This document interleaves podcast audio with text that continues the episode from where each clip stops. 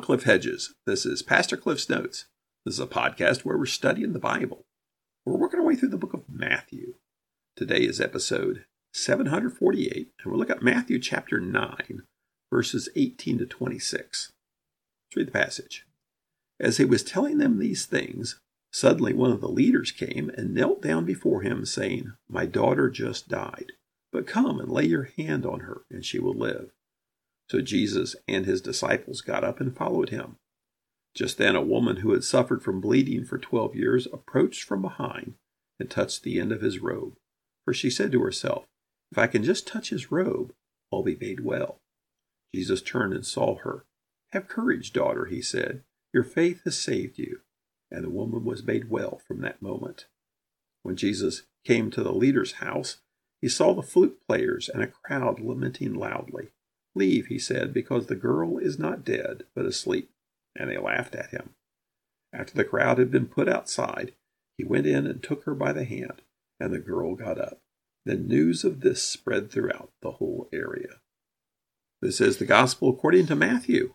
Matthew's telling this gospel, this account of the ministry of Jesus, with the hopes of people coming to faith in Jesus. He's writing this primarily to a Jewish audience, so he uses a lot of Old Testament imagery, a lot of Jewish imagery, to try and convince his fellow Jews that they should place their faith in Jesus Christ. He's presented the teaching, preaching, and healing ministry of Jesus. The teaching was highlighted by the Sermon on the Mount, and then the healing ministry. It's really a series of miracles. Most of them are involved with healing, but not all of them. And so we have these nine miracle events in three groups of three. Now, some of the miracles are actually more than one miracle. In the first group, there was the leper, and then the centurion servant, and then Peter's mother in law. Then that evening, there was other healings done in Capernaum. Then we had this first interlude where he dealt with the cost of discipleship. Then the second group of miracles calming of the storm, casting out of the demons, and healing the paralytic. Then we had the second interlude, which had the call of Matthew and the question of fasting, where the, the disciples of John the Baptist ask, Why do the Pharisees and John's disciples fast often, but your disciples don't? Now we start into the third group of miracles.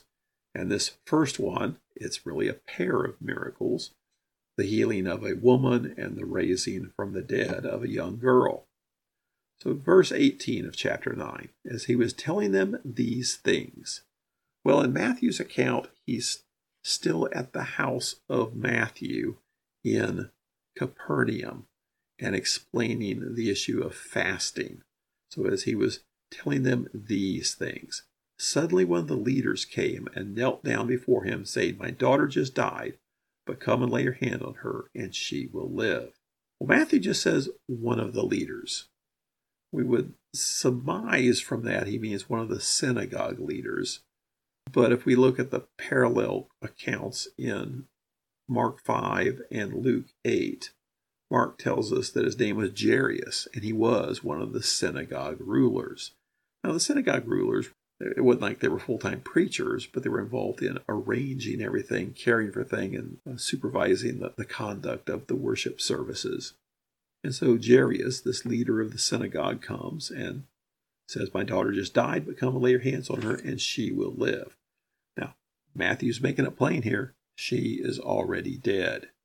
Now, the accounts in Mark and Luke, she's just sick, but they're told on the way there that she's dead. Verse 19 So Jesus and his disciples got up and followed him. Verse 20 Just then a woman who had suffered from bleeding for twelve years approached from behind and touched the end of his robe.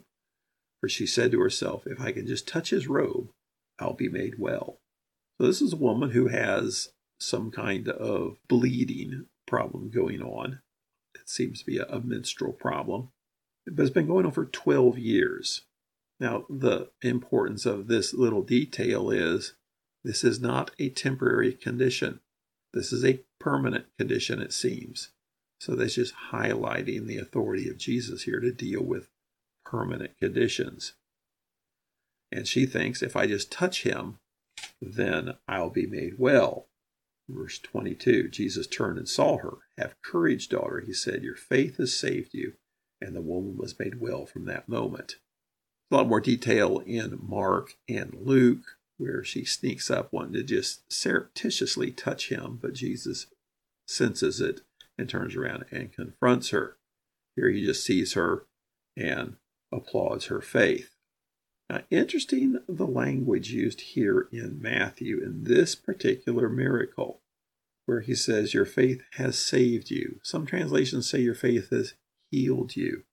The word that gets translated there does mean saved, and usually it's used in the sense of being saved or delivered. It's stronger language than just healed. I think delivered would be a, a good way to put it made you well is what actually happened. But the, the sense of this is actually being delivered supernaturally from an unpleasant situation.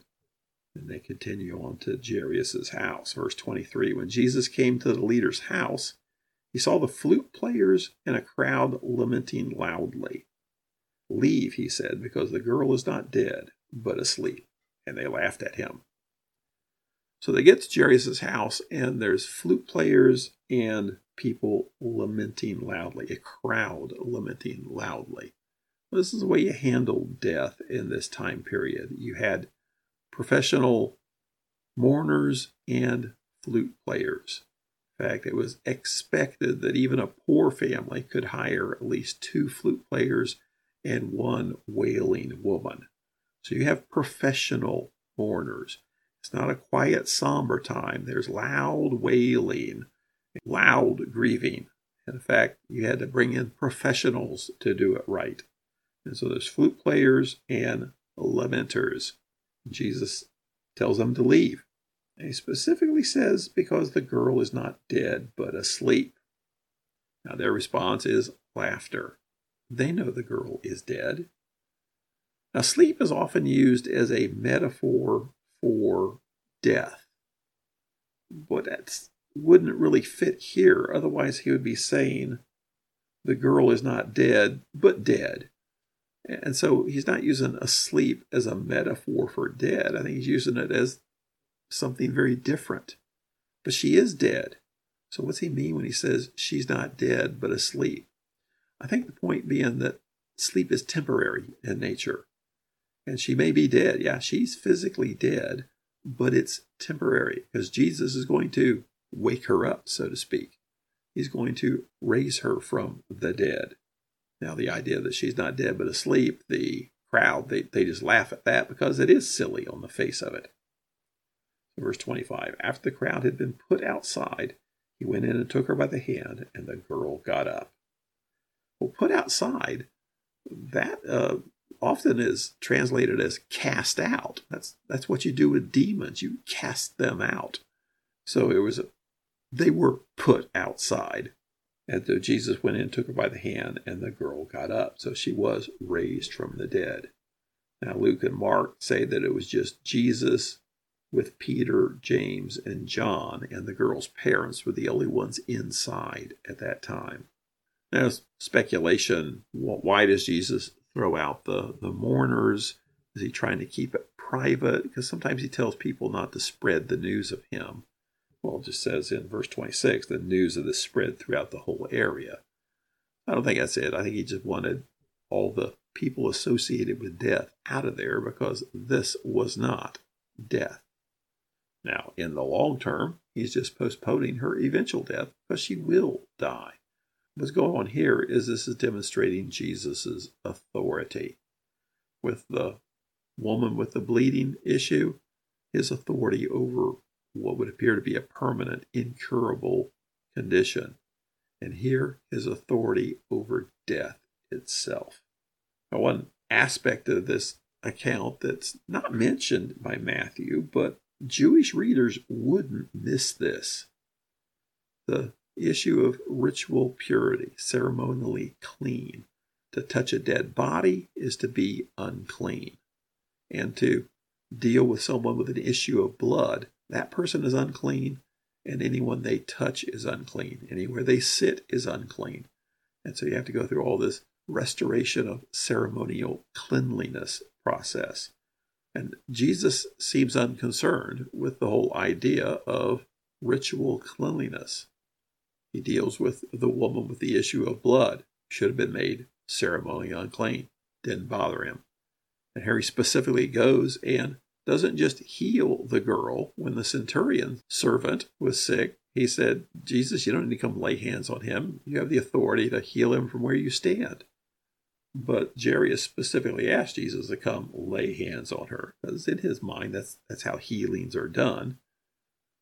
But even then, he still mentions she is dead. For Jesus to go and touch the dead girl would be to make himself unclean. However, the fact that she then becomes alive again kind of nullifies the whole idea of being unclean. But the point there is Jesus doesn't even worry about this idea of ritual cleanliness because he values people over the ritual. But the takeaway here is the authority the authority of Jesus over physical conditions and the authority of Jesus over death itself. Thanks for joining me. Join me again next time as we continue working through Matthew.